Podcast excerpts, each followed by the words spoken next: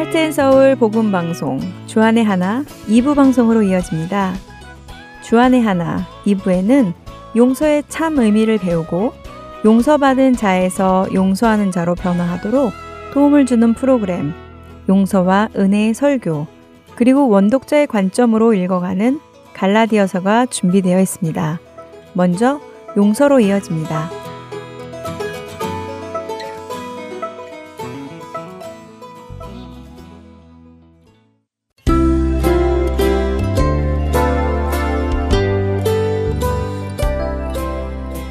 애청자 여러분 안녕하세요. 7월부터 새롭게 여러분을 찾아가는 프로그램 용서 진행의 최강덕입니다. 그리스도인은 용서와 아주 밀접한 관계를 가지고 있습니다. 왜냐하면 그리스도인이 되었다는 사실은 하나님으로부터 우리의 죄를 용서받은 사람이라는 의미이기도 하기 때문이지요. 만일 하나님의 용서가 없다면 우리는 어떻게 될까요? 정말 상상하기도 싫은 일입니다. 우리는 여전히 우리의 죄 안에 살 것이고 자신의 죄값을 각자가 치러야 할 것입니다. 그러나 하나님께서는 독생자 예수 그리스도께서 죄값을 대신 치르게 하셨고 우리의 죄는 용서하셨습니다. 하나님의 용서가 없이 그리스도인이 될 수 있는 사람은 없습니다. 또한 하나님의 자녀가 될 수 있는 사람도 없지요. 그만큼 용서는 그리스도인이 되는 필수 요건 중의 하나입니다. 이처럼 용서는 우리 그리스도인들에게 뗄래야 뗄 수 없는 아주 중요한 요소임에도 불구하고 동시에 우리가 잘 하지 못하는 것이기도 합니다. 우리는 다른 누군가에게는 용서받기를 원하면서도 막상 자기 자신은 남을 용서하지 못하는 모습을 보이기도 하지요. 그러나 그리스도인이라면 용서는 반드시 해야 하는 것입니다. 그렇지 않으면 용서하지 못하는 그 일들이 우리를 과거에 묶어놓고 신앙의 더 깊은 곳으로 들어가지 못하도록 붙잡아 두기 때문입니다. 용서 이 프로그램을 통해서 우리 그리스도인들이 해야 하는 용서에 대해 깊이 나누고 과거에 얽매여 있는 것들에 자유하게 되어 예수님께 더욱 가까이 가는 회복이 일어나기를 소망합니다. 여러분의 마음속에는 용서하지 못하는 어떤 사람이나 사건이 있습니까? 사실 우리 각자에게는 남들에게는 말 못할 사연이 하나둘씩 모두 있습니다. 그리고 그 사연들이 주는 고통을 남몰래 홀로 품고 오랜 시간 괴로워하며 살기도 하지요. 과연 이러한 고통은 그렇게 평생을 나홀로 품고 내 운명이거니 하며 받아들여야만 할까요? 그 고통이 나의 영혼을 병들게 하고 나의 몸을 병들게까지 하게끔 내버려둬야 하는지요? 그렇지 않습니다. 여러분과 요셉의 이야기를 살펴보며 성경에서 용서에 대해 무엇을 우리에게 가르치시는지 배워보도록 하겠습니다. 요셉은 우리가 잘 알듯이 야곱의 열두 아들 중 열한 번째 아들입니다. 요셉의 아버지인 야곱은 네명의 아내로부터 열두 명의 아들들과 많은 딸들을 낳았습니다. 어릴 적 요셉의 환경은 어땠을 것이라 생각하시나요? 배다른 형제들 사이에서 그들은 어떤 관계를 맺으며 살았을까요? 창세기 37장 1절에서 4절을 읽어보겠습니다. 야곱이 가나안 땅, 곧 그의 아버지가 거류하던 땅에 거주하였으니 야곱의 족보는 이러하니라. 요셉이 17세의 소년으로서 그의 형들과 함께 양을 칠 때에 그의 아버지의 아내들 비라와 실바의 아들들과 더불어 함께 있었더니 그가 그들의 잘못을 아버지에게 말하더라.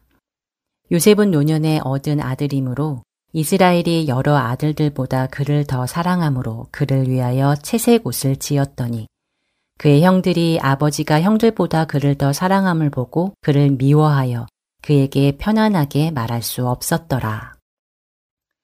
성경은 요셉이 17세의 소년으로 형들과 양을 칠 때에 그의 아버지 아내들의 아들들과 더불어 함께 있었다고 하십니다. 이렇게 어머니가 다른 자녀들이 함께 산다는 것 자체가 성경적으로 건강하지 않은 모습입니다. 하나님께서는 분명 한 남자와 한 여자가 합하여 한 몸을 이루는 것을 결혼으로 만들어 주셨지만 야곱의 집은 그렇지 못했습니다. 더군다나 배다른 형제들은 종종 잘못을 했고 그들의 잘못을 요셉은 아버지께 알렸습니다. 또한 아버지 요셉은 그런 모든 아들들보다 요셉을 사랑했습니다. 사실 야곱의 입장에서는 요셉만이 자신의 참 아들이라는 생각을 하기에 충분했습니다. 자신이 얻게 된네 명의 아내 중 자신이 사랑해서 결혼한 사람은 라엘 하나뿐이었고 요셉은 그 라엘이 낳아준 첫 아들이기 때문이었습니다. 그렇기에 그가 요셉만을 사랑한 것은 어쩌면 당연할지도 모르지만 상대적으로 다른 아내에게서 난 자녀들은 그것을 받아들이기 힘들었을 것입니다. 요셉만이 아버지에게 사랑을 받는 모습을 보면 그들은 요셉을 미워했고 시기했습니다. 그래서 나머지 형제들은 요셉과 잘 이야기도 나누지 않는 관계가 되었지요. 이런 와중에 요셉은 꿈을 꿉니다. 그리고는 형제들에게 그 꿈 이야기를 하지요. 그 결과는 어떻게 되었을까요?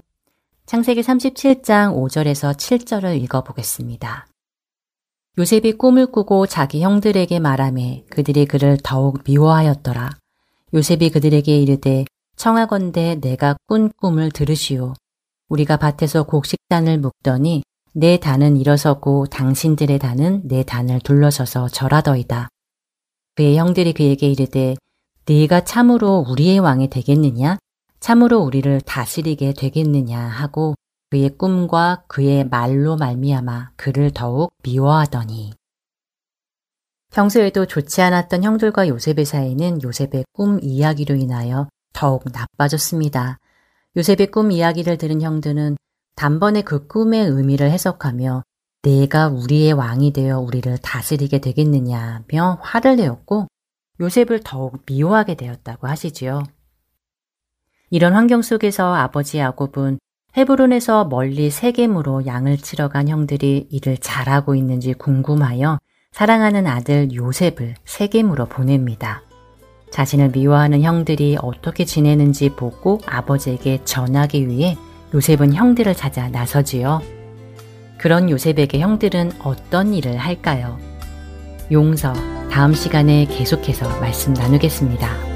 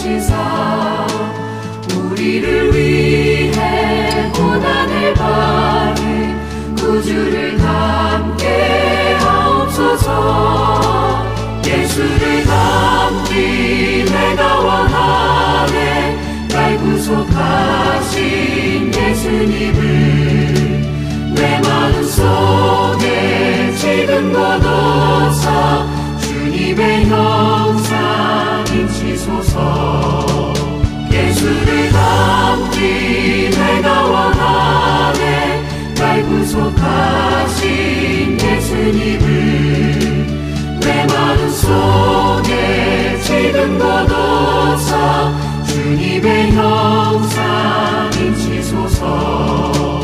예수를 담기 내가 원하네 날 구속하신 예수님을 내 마음 속에 지금 거둬서 주님의 형상 인치소서 주님의 형상 인치소서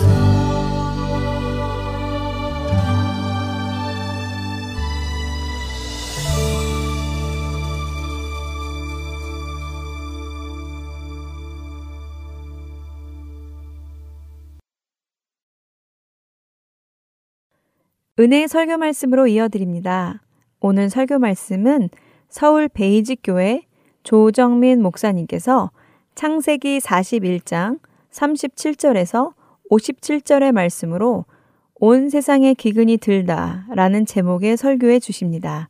은혜의 시간 되시길 바랍니다.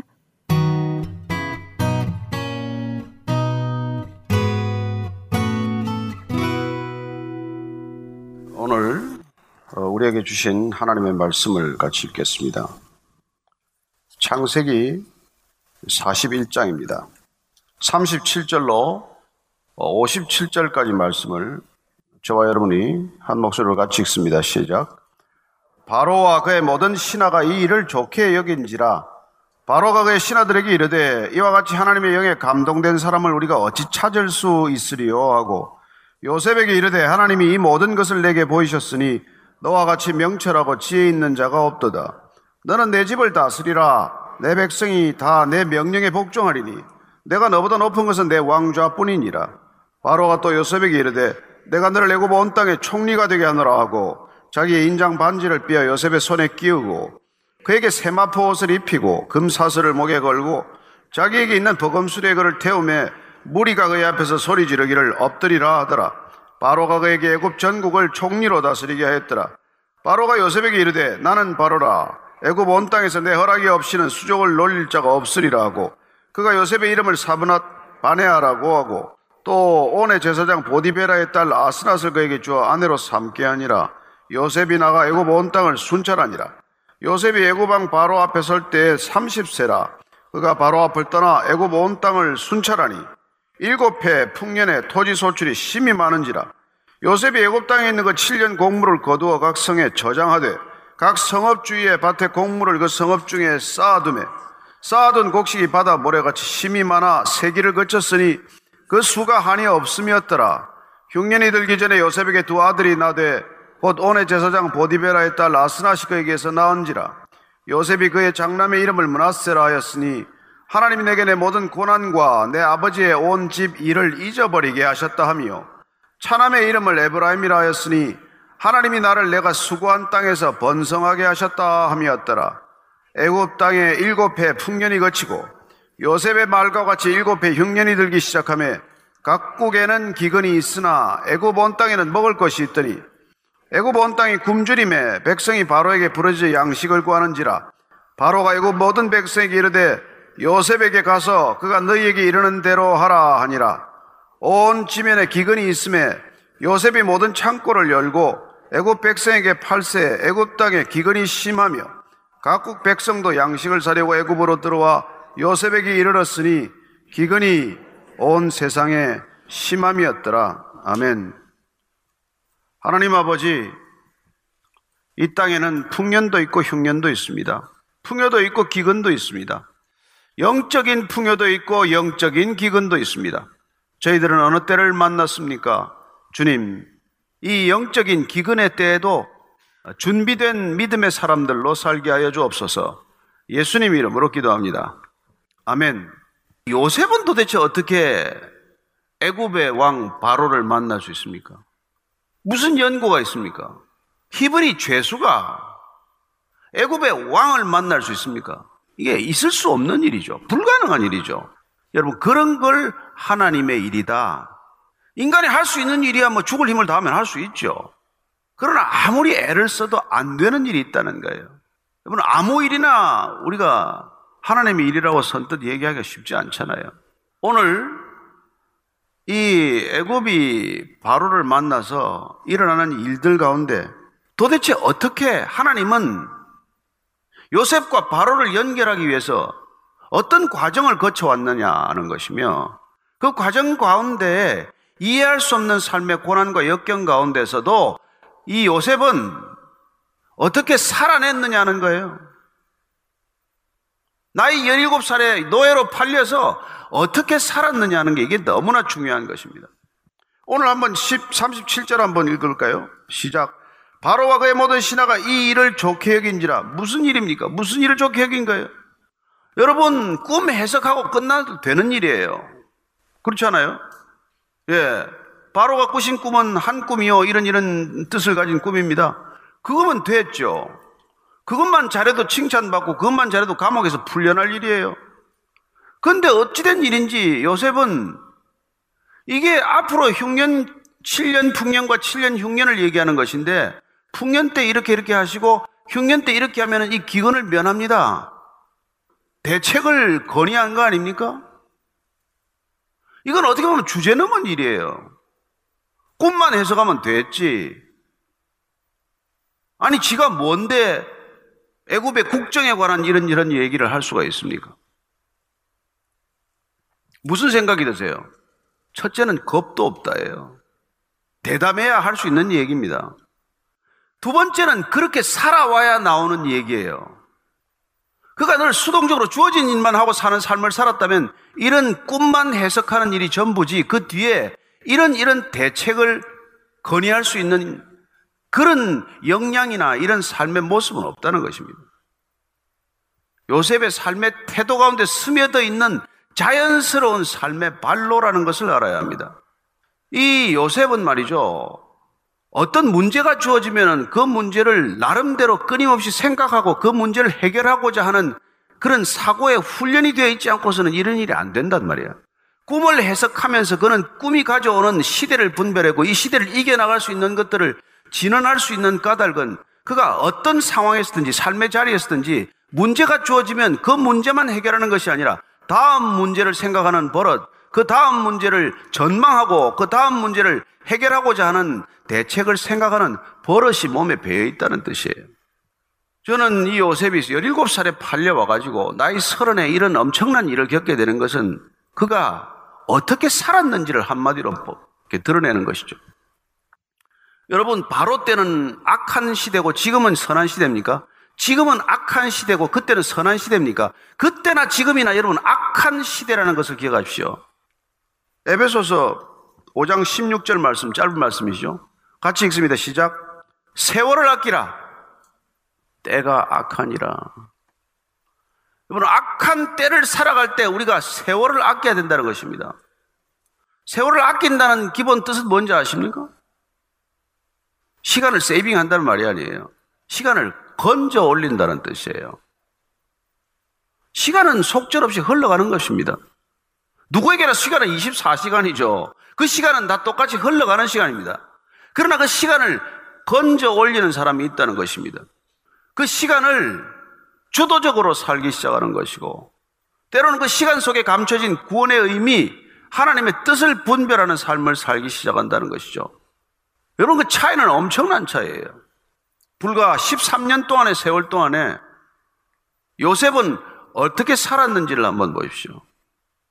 보디발의 집에 팔려왔을 때는 어떻게 살았고, 억울함을 겪었을 때는 어떻게 행동했고, 감옥에 갔을 때는 그 어떻게 살아냈기에 그가 왕의 꿈을 해석할 뿐만 아니라 그 왕의 꿈을 통해서 시대를 분별할 수 있냐는 거예요. 거기서 세월을 건져 올리는 사람이기 때문에 요셉을 거기다 둘 수 있는 거예요. 그는 그 왕궁에 들어온 죄수들을 통해서 그야말로 그 시대 누구도 배울 수 없는 걸 배웠겠죠. 한마디 한마디를 놓쳤겠습니까? 왕은 어떤 사람인지, 왕은 뭘 좋아하는지, 애국 국정은 어떻게 일어나는지, 거기 심지어 경제나 정치, 사회, 문화 모든 영역들에서 무슨 일이 일어나고 있는지를 그는 묵묵히 날마다 학습하지 않았겠어요? 잠언 말씀 한번 찾아보시겠습니까? 잠언 말씀 22장 29절입니다. 시작. 내가 자기의 일에 능숙한 사람을 보았느냐? 이러한 사람은 왕 앞에 설 것이요 천한 자 앞에 서지 아니하리라. 자기 일에 능숙한 사람은 왕 앞에 선답니다. 여러분 요셉은 무슨 일을 하더라도 능숙할 때까지 한 사람이에요. 시편 126편 5절 6절 읽어드리겠습니다. 눈물을 흘리며 씨를 뿌리는 자는 기쁨으로 거두리로다. 울며 씨를 뿌리러 나가는 자는 반드시 기쁨으로 그 곡식 단을 가지고 돌아오리로다.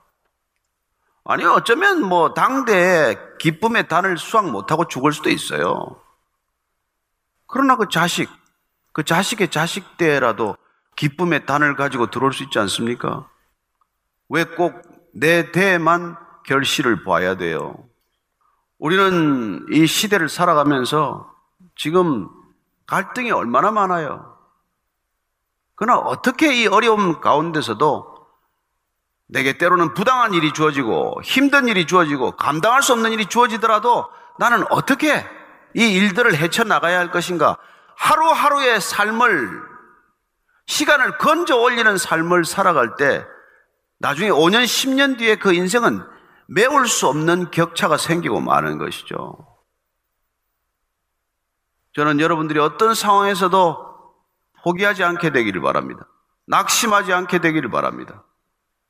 요셉이 낙심하고 주저앉아서 불만족한 가운데 늘 투덜거리는 인생을 살았다면 그에게 무슨 미래가 있으며 하나님이 그를 어떻게 쓰실 수가 있냐는 거예요. 하나님이 쓰시는 사람은 여러분 어떤 상황에서건 그 가운데서 하나님의 뜻을 발견하는 사람이에요. 바로가 이렇게 말합니다. 38절 39절입니다. 바로가 그의 신하들에게 이르되 이와 같이 하나님의 영에 감동된 사람을 우리가 어찌 찾을 수 있으리요 하고 요셉에게 이르되 하나님이 이 모든 것을 내게 보이셨으니 너와 같이 명철하고 지혜 있는 자가 없도다. 그의 신하들에게 이렇게 말합니다. 하나님의 영에 감동된 사람을 우리가 어디서 찾겠냐? 그는 왜 이런 말이 툭 튀어나왔어요? 꿈을 해석하라고 그랬더니 요셉이 뭐라 그럽니까? 내가 해석하는 것이 아닙니다. 하나님께서 해석하십니다. 그는 두려움 없이 하나님을 소개한 것이죠. 그리고는 뜻밖의 그 모든 대책까지 완벽하게 제시했을 때 바로가 한눈에 알아보죠. 바로는 여러분 세상 영이 충만한 사람이에요. 그는 여러분 신입니다. 애굽의 태양 신 라의 아들이에요. 그도 신격화된 사람입니다. 이 사람이 하나님의 영에 감동된 사람인데 이 사람은 어디가 찾겠냐? 신하들을 둘보면 이렇게 말합니다. 그리고 요셉에게는 이렇게 말합니다. 이 모든 것을 내게 보이셨으니 너와 같이 명철하고 지혜 있는 자가 없도다. 무슨 뭐 애굽에서 학교를 다녔습니까? 무슨 특별히 사사를 받은 사람이 있습니까? 지혜와 명철이 이런 사람이 없다는 것입니다. 그가 늘 무슨 일을 하든 하나님의 관점에서 일을 들여다보는 습관이 몸에 배었다는 뜻이에요. 그게 성령 충만한 겁니다. 그래서 로마서 8장 5절 말씀 이렇게 되어 있죠? 같이 읽습니다. 시작. 육신을 따르는 자는 육신의 일을, 영을 따르는 자는 영의 일을 생각하나니 늘 육신의 일을 생각하는 사람이 있어요. 뭐 하루 종일 생각해야 뭐 먹을까, 뭐 입을까, 어디 갈까, 어디 좋은 데 갈까, 뭐 무슨 운동할까, 뭐 매일 하루 종일 그 생각하는 사람이 있죠. 그러나 하루 종일 하나님의 일을 생각하는 사람들이 있습니다. 이 세상은 어디로 가나? 정말 마지막 때는 오고 있는가? 코로나19 사태는 도대체 우리에게 무슨 말씀을 하고 계신가? 때가 가까웠으니 회개하라. 천국이 가까웠느니라. 그런 말씀은 지금도 동일하게 하나님께서 들려주시는 말씀이에요. 저와 여러분들이 아무리 이 땅을 살아가지만 삼시세끼를 먹고 살아야지만 늘 하나님의 일을 생각하고 하나님을 더욱 사랑하기를 애쓰면 하나님께서 무슨 일을 일으키는지를 보게 된다는 것입니다. 그러면 자연히 우리는 이 역사 속에서 시대를 분간하는 눈이 생기게 돼요. 저는 이제 정말 알곡과 가라지가 구분되는 시간입니다. 저는 여러분들이 점점 더 신앙적 중심을 잡지 않으면은 여러분 신앙이라는 게 그렇게 뭐 건성으로 유지가 됩니까? 목숨 걸고 해도 안 지켜지는 게 신앙인데 요셉은 꿈을 해석하라고 그랬더니 시대를 분별하는 거예요. 누가복음 12장 54절 한번 읽겠습니다. 또 무리에게 이르시되 너희가 구름이 서쪽에서 이는 것을 보면 곧 말하기를 소나기가 오리라 하나니 과연 그러하고 남풍이 부는 것을 보면 말하기를 심히 더우리라 하나니 과연 그러하니라. 근데 외식하는 자의 그 뒤에 보면 너희가 천지의 기상은 분간할 줄 알면서 어찌 이 시대는 분간하지 못하느냐. 우리의 신앙은 시대를 분별하는데 이르러야 합니다. 우리의 영적인 관심은 이 시대가 어디로 가고 있느냐에 대한 분별에 이르러야 한다는 것이죠. 감옥에 3년 동안 갇혀 있으면서 무슨 분별이 가능하겠습니까? 그러나 그가 하나님의 일을 생각했고 거기서 끊임없이 애굽을 연구했고 어떻게 보면 애굽의 정치 경제 시스템과 사회 법제 시스템을 꿰뚫어 보는 눈을 가지기 시작했기 때문에 그는 애굽 사태를 분석하는 눈을 갖게 된 것이죠. 40절부터 43절까지 읽습니다. 시작. 너는 내 집을 다스리라 내 백성이 다 내 명령에 복종하리니 내가 너보다 높은 것은 내 왕자뿐이니라. 바로가 또 요셉에게 이르되 내가 너를 애굽 온 땅의 총리가 되게 하노라 하고 자기의 인장 반지를 빼어 요셉의 손에 끼우고 그에게 세마포 옷을 입히고 금 사슬을 목에 걸고 자기에게 있는 버금술에 그를 태우며 무리가 그의 앞에서 소리 지르기를 엎드리라 하더라. 바로가 그에게 애굽 전국을 총리로 다스리게 했더라.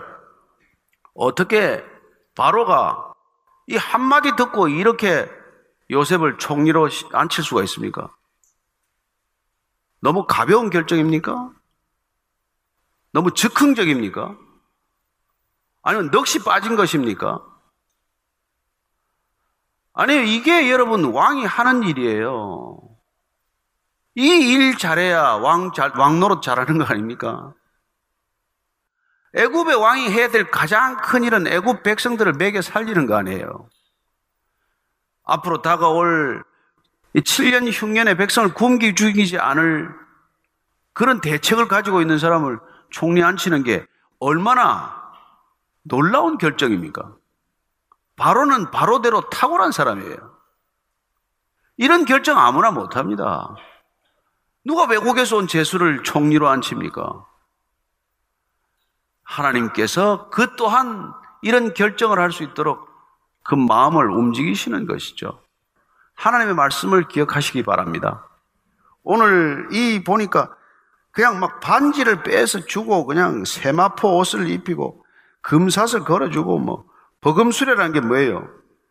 경호대를 또 앞에 배치해 가지고 이제 총리 납신다 하면은 전부 다 굽혀야 돼 엎드려야 돼 허리를 굽히거나 고개를 숙이거나 무릎을 꿇어야 돼 이런 처지로 된 것이죠. 바로가 요셉에게 이르되 나는 바로라. 애굽 온 땅에서 내 허락이 없이는 수족을 놀릴 자가 없으리라 하고 그가 요셉의 이름을 사브낫 바네아라고 하고 또 온의 제사장 보디베라의 딸 아스낫을 그에게 주 아내로 삼게 하니라. 요셉이 나가 애굽 온 땅을 순찰하니라. 그 당시에 외국인들을 고위직으로 임명할 경우에는 애굽 이름을 소위 하사했어요. 일종의 귀화 절차인 셈이죠 사브낫 바네아라면 이 뜻이 지금 정확치 않습니다 어떤 사람 뭐 신은 뭐 말한다 뭐 신은 살아있다 뭐 이런 뜻이라고도 하고 또 뭐 세상의 구원자 이런 뜻이라고 하지만 정확치는 않아요 어찌됐건 사브낫 바네아라는 애굽 이름을 줌으로써 그를 애굽 사람으로 이제 기화시키는 그런 조치를 한 것이죠. 그러니까 장가도 이제 그렇게 결혼도 시키는 거예요.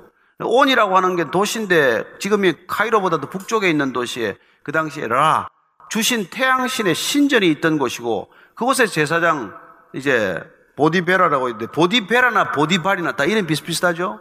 이게 태양신에게 헌신된 사람들을 말하는 것입니다. 그집 딸, 그 집딸 아스낫을 주었다는 거예요. 어쨌건 그는 이제 실질적인 총리가 되었습니다. 오늘 눈여겨봐야 할 것은 그 뒤에 붙어 있는 한 줄이에요. 애굽 온 땅을 순찰하니라. 그 있죠. 또 40절 이하를 읽습니다. 시작. 요셉이 애굽 왕 바로 앞에 설 때 30세라. 그가 바로 앞을 떠나 애굽 온 땅을 순찰하니 애굽 온 땅을 순찰하다는 것이 두 번 반복되어 나오고 있습니다. 무슨 뜻이겠어요? 요셉이 편하게 지내지 않았다는 뜻입니다. 애굽 온 땅이 여러분 얼마나 넓은지 아십니까? 지금도 애굽에 가면 비행기 타고 몇 시간씩을 가야 됩니다. 거기를 사사치 지금 돌아보고 있다는 뜻이에요. 통상적으로 애굽에 새로 파라오 취임하면은 새로 취임하면 첫 해에 상징적인 순찰을 했습니다. 건성으로 한 바퀴 도는 것이죠. 새로 바로가 됐다고. 지금 요셉은 가장 쉽게 여러분에게 말씀드리면 현장 정치를 시작했다는 것입니다. 모든 현장을 행정적으로 확인하고 있다는 것이에요. 여러분, 이게 엄청나게 중요한 일입니다. 지위가 높아질수록 현장에 안 가요. 그러나 여러분, 현장 중심주의가 되어야 한다는 것입니다. 어떤 리더들도 현장을 놓치면 여러분 타락합니다. 현장을 모르면 바른 결정을 못 내려요. 현장을 놓친 사람들은 탁상 공론을 일삼습니다. 그가 애굽 온 땅을 순찰하니라. 애굽 온 땅을 순찰하니라. 왜 두 번씩 기록했겠어요? 당연한 일이 아니기 때문에 기록한 것이죠. 저는 이 현장에 대한 감각을 잃어버리지 않는 것이야말로 영성을 잃어버리지 않는 거예요. 예수님이 이 땅에 오셔서 다른 랍비하고 왜 다른데? 갈릴리 온 땅을 집집마다 다니면서 필요가 있을 때마다 가서 그들의 삶의 형편과 처지를 다 확인하셨던 분입니다. 따라서 그분은 어떤 말씀을 하더라도 현장과 떨어진 말씀을 하지 않아요. 그분은 어떤 비유를 하더라도 일상 속에 사람들이 겪는 비유를 떠난 비유를 하지 않습니다. 그래서 다르단 말이에요. 메시지가. 요셉은 현장 출신이에요. 몸을 아끼지 않고 일하는 현장에서 늘 사람들과 부딪혔던 사람입니다. 참 놀라운 일이죠. 풍년 얘기 한번 읽고 넘어갈까요? 자, 47절 이하입니다. 시작. 일곱 해 풍년에 토지 소출이 심히 많은지라 요셉이 애굽 땅에 있는 그 7년 곡물을 거두어 각 성에 저장하되 각 성읍 주위에 밭에 곡물을 그 성읍 중에 쌓아둠에 쌓아둔 곡식이 바다 모래같이 심이 많아 세기를 거쳤으니 그 수가 한이 없음이었더라. 여러분 7년 풍년 계속되면 온 백성이 타락합니다. 정치고 문하고 다 타락합니다. 그러나 현장을 쥐고 있는 사람은 타락하지 않아요. 그는 쌓이는 것들을 현장에서 하나하나 확인한 사람이에요. 어떻게 쌓아야 할지, 어떻게 국고성을 늘려야 할지, 어떻게 이 불을 관리해야 될지 아는 사람은 타락하지 않습니다. 그냥 느닷없이 돈을 손에 쥔 사람들은 100에 100명 다 타락합니다. 그냥 성실하지 않은 돈이 한손에, 한눈에 생기면은 사람 생각부터 흐트러지기 시작을 합니다. 그러나 요셉은 그렇지 않았다는 거예요. 그 모든 현장에서 그걸 확인하고 확인했다는 것입니다. 50절 이하를 읽습니다. 시작. 흉년이 들기 전에 요셉에게 두 아들이 나되 곧 온의 제사장 보디베라의 딸 아스나시 그에게서 나은지라 요셉이 그의 장남의 이름을 문하세라 하였으니 하나님이 내게 내 모든 고난과 내 아버지의 온 집이를 잊어버리게 하셨다 하며 차남의 아들을 에브라임이라 하였으니 하나님이 나를 내가 수고한 땅에서 번성하게 하셨다 하였더라 두 아들 문하세와 에브라임 이름 중요한 이름입니다. 왜냐하면 이 두 아들의 이름이 열두 지파에 들어가기 때문입니다. 요셉은 두 몫을 차지한 것이죠. 결국은 열두 지파의 두 지파는 요셉의 아들들 이름입니다. 문하세와 에브라임이에요. 뜻은 뭐라고요? 문하세는 잊어버림, 하나님께서 이 내 모든 고통과 고난의 과거를 잊게 하심. 여러분, 과거에 묶여 있지 마십시오. 과거는 잊어버려야 합니다. 잊어, 잊을 건 잊어야 돼요. 하나님이 행하신 일을 기억해야지, 뭐 나한테 준 상처 기억하고 있으면 뭐합니까? 다 잊어버리게 하셨다. 그리고 에브라임, 하나님께서 이 땅에서 나를 번성케 하고 창성하게 하셨다. 내 이름을 창대케 하셨다. 그런 뜻이죠. 그 요셉의 일생을 두 아들의 이름 가운데 정리하는 그런 느낌을 받게 됩니다. 아들이 하나씩 태어날 때마다 요셉은 자기 일생에 한 매듭 매듭을 짓고 단락단락을 짓는 그런 생각들을 읽게 되는 것이죠. 이제 흉년이 됩니다. 53절부터 56절까지입니다. 시작. 55절까지. 시작. 애굽 땅에 일곱 해 풍년이 거치고 요셉의 말과 같이 일곱 해 흉년이 들기 시작하며 각국에는 기근이 있으나 애굽 온 땅에는 먹을 것이 있더니 애굽 온 땅이 굶주림에 백성이 바로에게 부르지 양식을 구하는지라 바로가 애굽 모든 백성이 이르되 요셉에게 가서 그가 너에게 이르는 대로 하라 하니라. 풍년이 거치고 드디어 흉년이 들기 시작했습니다. 각국에 기근이 있었다. 애굽만이 아니에요. 온 세상에 기근이 시작이 되었습니다. 백성들이 부르짖죠. 바로는 요셉한테 전권을 맡겼습니다. 그리고는 요셉에게 모든 것을 일임한 대로 요셉이 이 모든 일들을 처리하도록 하는 것을 보게 됩니다. 자, 요셉을 어떻게 합니까? 56절, 57절입니다. 시작.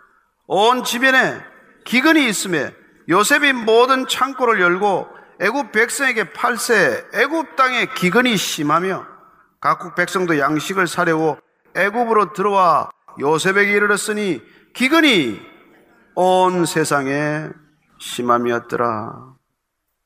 왜 온 세상에 기근이 들었을까요?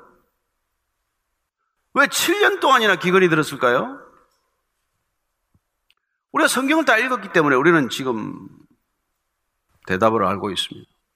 하나님께서 애굽 땅에 7년 동안 기근을 허락한 이유, 여러분 야곱을 애굽 땅으로 불러오기 위한 일입니다. 야곱의 모든 가족들이 아들들을 데리고 애굽으로 이사해야 하기 때문에 일어난 일이에요. 우리는 이 지금 역사를 읽으면서 모든 역사적 기준이 바로 애굽의 뭐 왕조사에 초점을 맞추고 있겠지만 우리는 이 역사를 하나님의 역사로 이해하기 때문에 지금의 역사가 요셉 중심으로 흘러가고 있다는 것을 알게 됩니다. 바로는 느닷없이 요셉을 만나게 되고 요셉을 만나서는 몇 마디 나눠보지도 않고서는 그에게 내 모든 고난을 내게 위임하노라 이런 말도 안 되는 결정을 내리고 도대체 이런 일들은 왜 일어나느냐는 것입니다. 여러분, 이 역사는 하나님이 주관하시기 때문에 그런 것이죠. 인간은 인간의 역사를 움직인다고 생각합니다. 굳게 믿고 있죠. 하나님이 역사를 주관하시고 인간이 하나님의 역사를 이끌어 가시는 그 경륜 속에 주어진 배역에 불과한 것이 우리의 역사관 아닙니까? 각자에게 주어진 역할이 있는 것 있을 뿐이죠. 바로의 역할, 요셉의 역할. 하나님께서 이 역사를 주관한다는 우리가 생각을 갖고 살지 않으면은 여러분 인간의 역사 중심주의 내지는 역사관에 함몰되어 버리면은 결국 인간에게 비굴해지는 것이죠. 저는 저와 여러분들이 이렇게 바로 중심의 역사가 펼쳐지고 있다고 온 세상이 믿고 있는 이때에도 하나님께서는 한 히브리 청년 요셉을 통해서 온 역사를 써내려가고 있다는 것을 우리가 깨닫는 것이야말로 이게 영적 눈이 열렸다 이렇게 말하는 것입니다. 7년 기근을 어떻게 해석하겠어요? 우리는 하나님의 관점에서 이걸 해석하는 것이죠. 그럼 이 시대를 살았던 바로가 먼 미래를 압니까? 요셉인들 압니까? 야곱이 알았습니까? 누가 그 시대에 이런 일들을 알 수 있습니까? 우리가 전체 성경을 읽어가면 읽어갈수록 전체 인간의 모든 역사를 주관하시는 하나님이 한 개인 개인으로서는 도저히 생각하고 생각하고 생각해도 알 수 없는 일들을 시줄과 날줄로 엮어가면서 역사를 이끌어가는 것을 보게 된다는 것입니다. 코로나19 이 사태를 우리가 어떻게 알겠어요?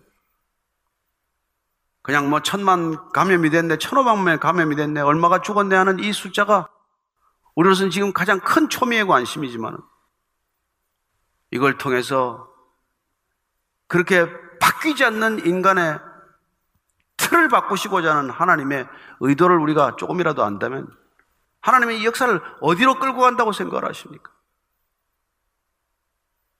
미중 관계는 어디로 끌고 가고 한반도는 경랑 속에서 어디로 흘러갈 것 같습니까? 그리고 그 모든 일들의 끝에 하나님은 무슨 계획을 하고 계십니까?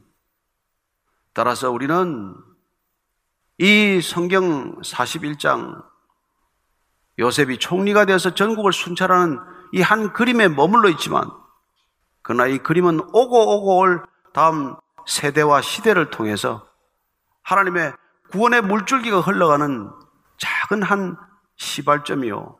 작은 한 지류라는 것을 알게 됩니다. 우리가 늘 다급한 일들이 있고 목전의 일들이 많지만 그러나 우리가 성경을 읽는 까닭은 우리가 하나님을 묵상하는 까닭은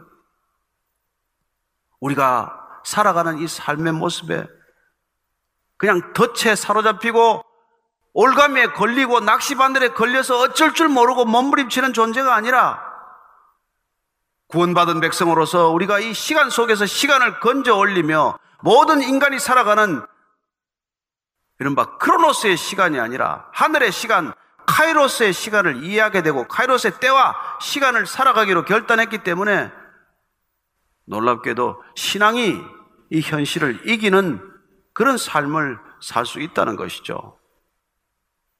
저와 여러분들이 그 위대한 신앙의 유산을 물려받은 믿음의 거인인 줄로 믿으시기 바랍니다. 그때 우리는 이 시대를 이기고 사는 놀라운 믿음의 전사들이 될 것입니다. 넘어지지 마십시오. 낙심하지 마십시오. 좌절하지 마십시오. 포기하지 마십시오. 하나님이 포기하지 않으셨습니다.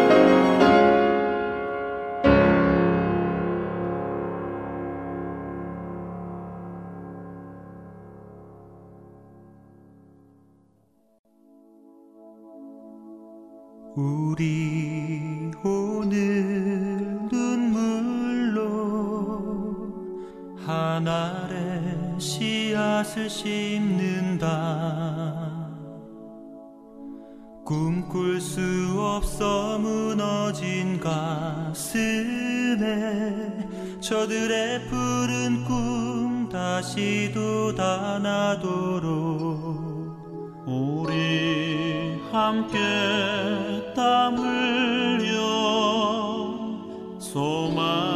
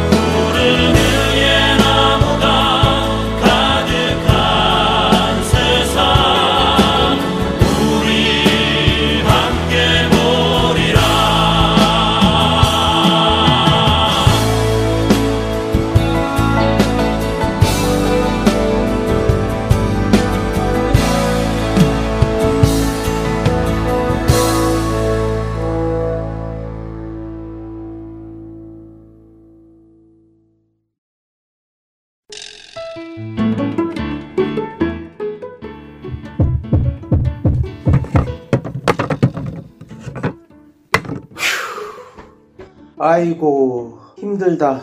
여보, 정말 수고 많았어요. 그게 마지막 짐이죠? 음, 이제야 이사가 끝났네.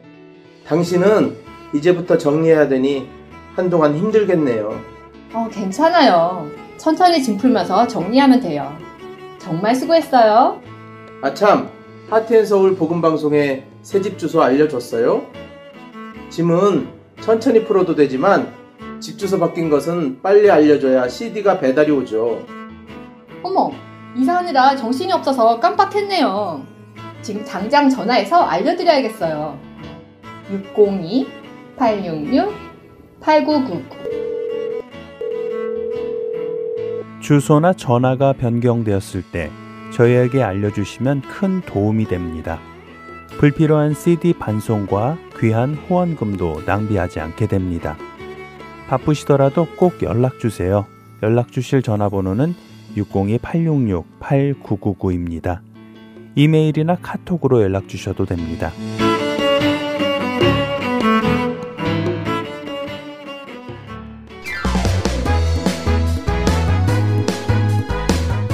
할테인 서울 복음 방송과 카카오톡 친구 되는 법. 카카오톡을 여시고 아이디 찾기를 누르신 후 602-866-8999를 검색하시면 할테인 서울 복음 방송과 카톡 친구가 되실 수 있습니다.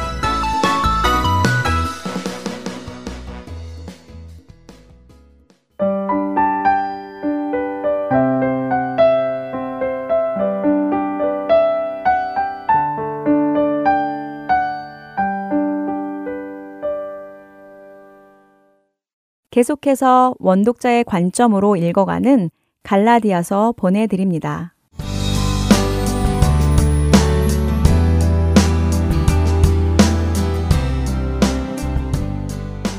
하렌 서울 복음방송 청취자 여러분 안녕하세요. 원 독자의 관점으로 읽어가는 갈라디아서 성경 공부의 최순환 목사입니다. 지난주에는 갈라디아서 2장 15, 16절 말씀을 토대로 이신득이 곧 율법의 행위가 아닌 오직 예수 그리스도를 믿음으로만 의롭게 될 수 있다는 진리의 말씀을 살펴보았습니다. 지난주에 살펴보았던 갈라디아서 2장 16절 말씀을 다시 한번 읽겠습니다. 사람이 의롭게 되는 것은 율법의 행위로 말미암음이 아니요 오직 예수 그리스도를 믿음으로 말미암는 줄 알므로 우리도 그리스도 예수를 믿나니 이는 우리가 율법의 행위로서가 아니고 그리스도를 믿음으로써 의롭다 함을 얻으려 함이라. 율법의 행위로서는 의롭다 함을 얻을 육체가 없느니라. 아멘입니다. 이 말씀에 이어서 바울은 이렇게 묻습니다. 17절 말씀 상반절입니다. 만일 우리가 그리스도 안에서 의롭게 되려 하다가 죄인으로 드러나면 그리스도께서 죄를 짓게 하는 자냐? 이 말씀의 의미를 조금 풀어서 설명해 드리도록 하겠습니다. 개혁 개정 성경에는 17절을 시작하면서 헬라어 접속사 대라는 단어를 생략했는데요. 그 뜻은 그러나입니다.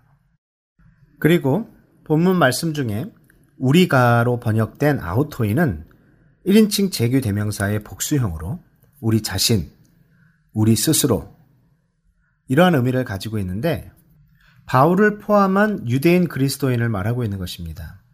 또한 의롭게 되려 하다가에서 하다가에 해당하는 헬라어 제툰테스는 찾다, 구하다, 힘쓰다란 뜻을 가지고 있습니다.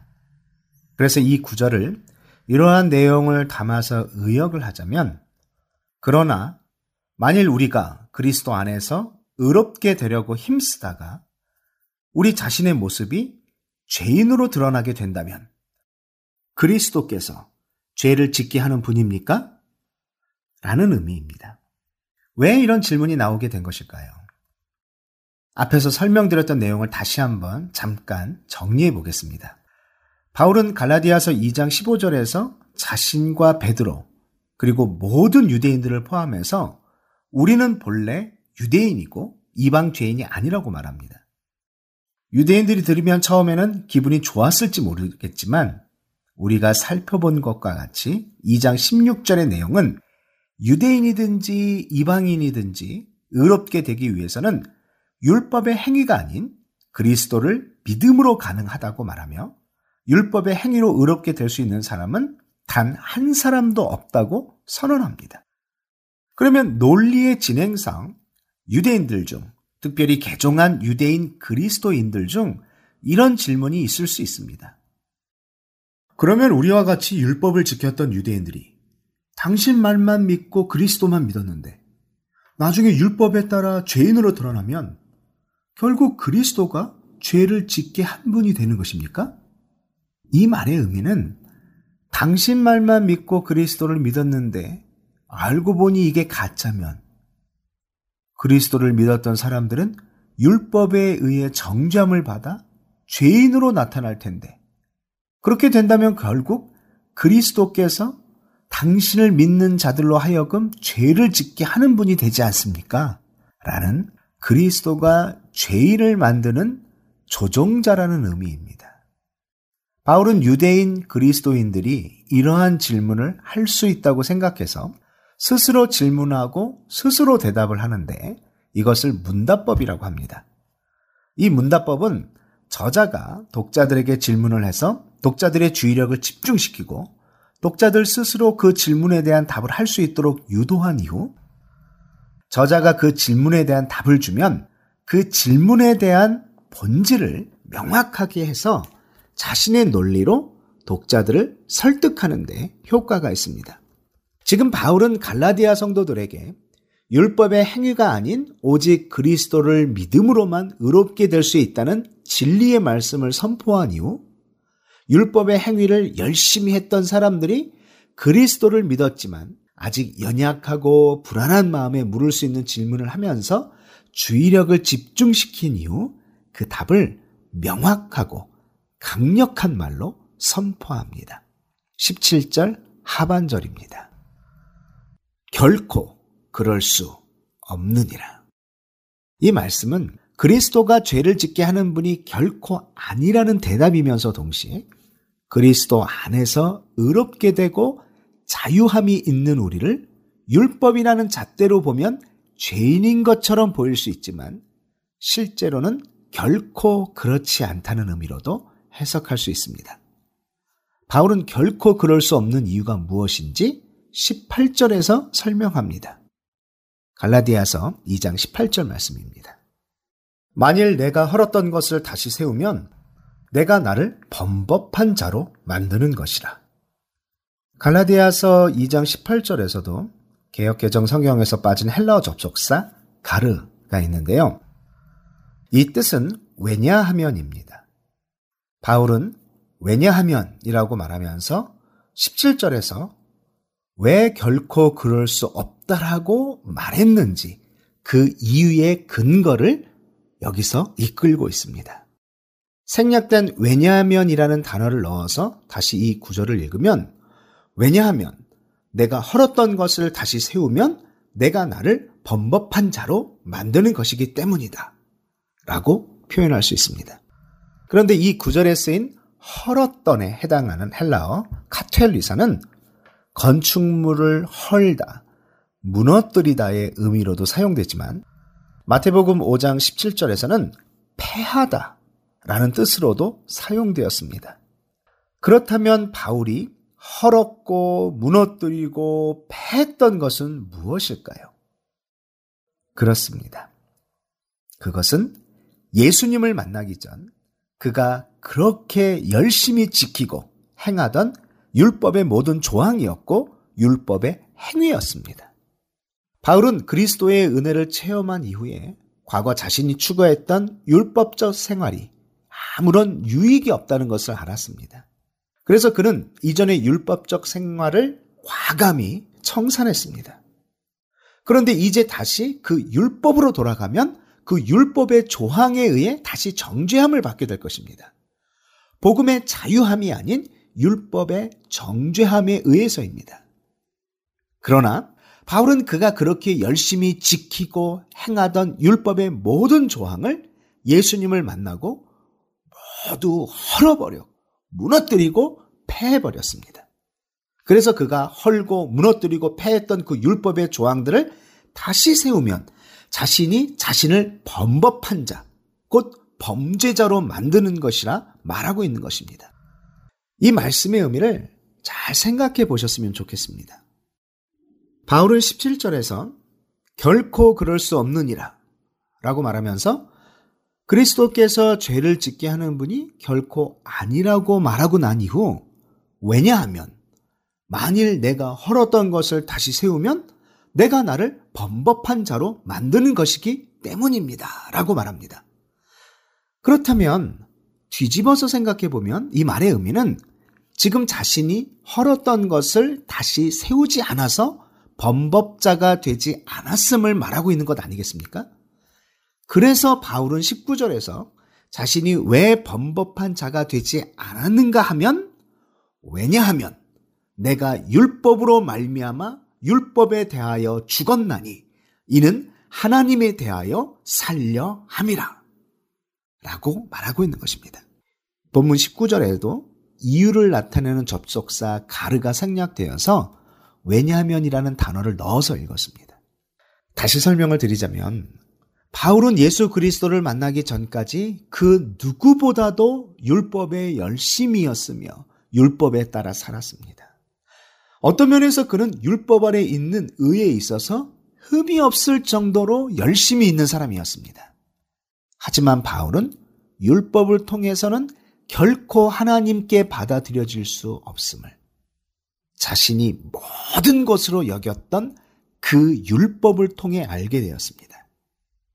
사실 이것이 율법의 기능입니다. 율법은 결국 사람들로 하여금 율법을 지켜서 의로움에 이를 수 없다는 것을 확실하게 가르쳐 주는 역할을 합니다. 그래서 바울은 율법을 위한 삶을 그만두었습니다. 헐어버렸습니다. 그리고 다시 세우지 않았습니다. 왜냐하면 자신의 모든 것으로 여겼던 그 율법에 대해 죽었기 때문입니다. 그 율법에 대하여 죽었기에 이제는 하나님에 대하여 살려 한다고 말하고 있는 것입니다. 율법에 대하여 죽었다는 것은 역설적으로 율법에서 벗어났고 하나님에 대하여 살아났다라는 표현이 되는 것입니다. 이 부분에 대해서 바울은 로마서에서 이렇게 말하고 있습니다. 로마서 7장 4절부터 6절 말씀입니다. 그러므로 내 형제들아 너희도 그리스도의 몸으로 말미암아 율법에 대하여 죽임을 당하였으니 이는 다르니 곧 죽은 자 가운데서 살아나신 이에게 가서 우리가 하나님을 위하여 열매를 맺게 하려 함이라. 우리가 육신에 있을 때에는 율법으로 말미암는 죄의 정욕이 우리 지체 중에 역사하여 우리로 사망을 위하여 열매를 맺게 하였더니 이제는 우리가 얽매였던 것에 대하여 죽었으므로 율법에서 벗어났으니 이러므로 우리가 영의 새로운 것으로 섬길 것이요 율법 조문에 묵은 것으로 아니할지니라. 사실 할례와 율법을 지키는 것이 선이고 그것을 지켜야만 축복과 구원을 얻을 수 있다고 배워왔고 믿어왔던 유대인들이 하나님에 대하여 산 자, 곧 구원받은 자가 되기 위하여 할례와 율법을 포기한다는 것은 정말 쉽지 않은 일입니다. 이들에게 할례와 율법은 문화의 한 영역을 넘어 신앙이었습니다. 그런데 바울은 단호하게 자신은 그 할례와 율법에 대한 의식을 끊어버리고 그 율법에 대해 죽었다고 표현하고 있습니다. 이 말을 들은 갈라디아 성도들은 바울이 왜 디도를 예루살렘에 데리고 올라갔어도 할례를 억지로 받게 하지 않았으며 이방인들과 식사를 하다가 피한 베드로의 행동이 왜 그리 책망받을 일이고 복음의 진리를 따르지 않은 행동이었던 것인지 어느 정도 이해가 되었을 것이라 생각됩니다. 갈라디아 성도들은 유대인이나 이방인이나 의롭게 되는 것은 율법의 행위가 아닌 오직 예수 그리스도를 믿음으로 말미암는 것이고 거짓 교사들의 주장처럼 율법의 행위에 의해 구원이 완성된다는 주장은 결국 예수 그리스도를 죄인을 만드는 조종자로 만드는 무서운 죄악임을 깨닫게 되었으리라 생각됩니다. 사람의 언어 중에서 죽음이라는 단어만큼 끝을 의미할 수 있는 더 이상의 단어는 없는 것 같습니다. 그 이유는 아무것도 없다는 개념이 있기 때문입니다. 물론 그리스도 안에서 새 생명을 얻은 우리에게는 그 이유가 존재하지만 제가 지금 여기서 강조하고 싶은 것은 사도 바울이 율법에 대하여 죽었다는 표현 속에서 말하고자 하는 의미를 알아야 한다는 것입니다. 죽은 사람은 다시 일어나서 자신의 삶을 계속 살아가지 않습니다. 죽은 육체는 땅에 묻혀 더 이상 눈에 보이지도 않습니다. 그만큼 율법과 그 조항들을 묻어서 눈에도 보이지 않게 해야 한다는 사실을 사도 바울은 죽었다는 표현 속에서 말하고 싶은 것입니다. 갈라디아서 2장을 여러 회에 나눠서 살펴보았지만 이곳에서도 사도 바울의 요점은 한 가지입니다. 오직 그리스도를 믿음으로 얻게 된 의로움, 즉 그리스도를 통한 구원, 바로 이 한 가지입니다. 바울, 알았다고요. 이제 그만 좀 하세요. 라고 소리치고 싶을 만큼 바울은 율법은 아무런 소용이 없고 오직 그리스도를 믿음이라고 여러 사례를 통해서 말하고 있습니다. 저도 계속 반복적으로 같은 말을 계속 하는 것 같아 죄송스러워질 정도입니다. 그러나 그만큼 강조가 된다는 것은 그만큼 중요하기 때문이고 그만큼 듣는 상대방이 알아듣지 못하고 있다는 말이기도 합니다. 우리는 어떻습니까? 우리는 율법으로 대표되는 종교적 행위에 완전히 죽었습니까? 내가 이렇게까지 교회와 하나님을 위해서 헌신하는데 하나님 왜 이러세요?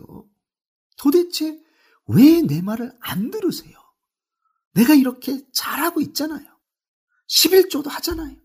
주일 성수도 하잖아요. 봉사도 하잖아요. 혹시 우리는 이렇게 하나님께 말하고 있지 않습니까? 그렇다면 어쩌면 우리도 아직 율법에 대하여 완전히 죽은 것이 아닙니다. 하나님 앞에서 일한 행위를 내세울 생각은 눈에도 보이지 않게 해야 합니다. 그것이 갈라디아서 2장에서 사도 바울이 계속적으로 반복하고 또 반복하고 있는 말입니다. 율법에 대하여는 죽고 그 다음은 어떻게 살라는 것인지 다음 주에 살펴보도록 하겠습니다. 정치자 여러분, 다음 시간에 뵙겠습니다.